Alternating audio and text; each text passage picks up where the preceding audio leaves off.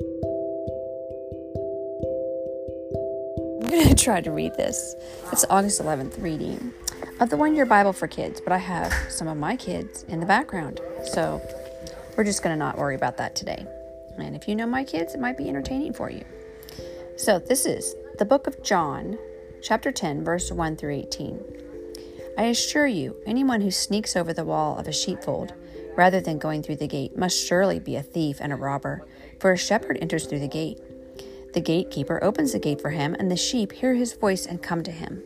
He calls his own sheep by name and leads them out.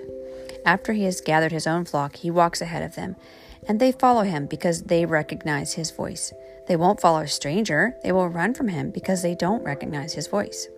Those who heard Jesus used this illustration, used this illustration, didn't understand what he meant, so he explained it to them. I assure you, I am the gate for the sheep, he said. All others who come before me were thieves and robbers, but the true sheep did not listen to them. Yes, I am the gate. Those who come in through me will be saved. Wherever they go, they will find green pastures. The thief's purpose is to steal and kill and destroy. My purpose is to give life in all its fullness. I'm the good shepherd. The good shepherd lays down his life for the sheep. A hired man will run when he sees a wolf coming. He will leave the sheep because they aren't his and he isn't their shepherd. And so the wolf attacks them and scatters the flock. The hired hand runs away because he is merely hired and has no real concern for the sheep. I am the good shepherd. I know my own sheep, and they know me, just as my Father knows me and I know the Father. And I lay down my life for the sheep. I have other sheep too that are not in this sheepfold. I must bring them also, and they will listen to my voice, and there will be one flock with one shepherd. The Father loves me because I lay down my life that I may have it back again. No one can take my life from me. I lay it down voluntarily, for I have the right to lay it down when I want to, and I also have the power to take it again. For my Father has given me this command.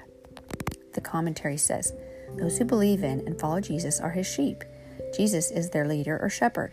He's a good shepherd because he cares for his sheep. He willingly died to save them from their sins, and he leads them to heaven.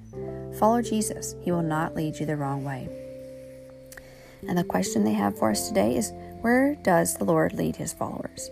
And one answer is from Psalms 23, verses 1 through 2. The Lord is my shepherd. I have everything I need. He lets me rest in green meadows. He leads me beside peaceful streams. Isn't that comforting and nice to hear? Thank you. Have a good evening. It's evening for Mimi right now. That was the August 11th reading from the One Year Bible for Kids from the New Living Translation.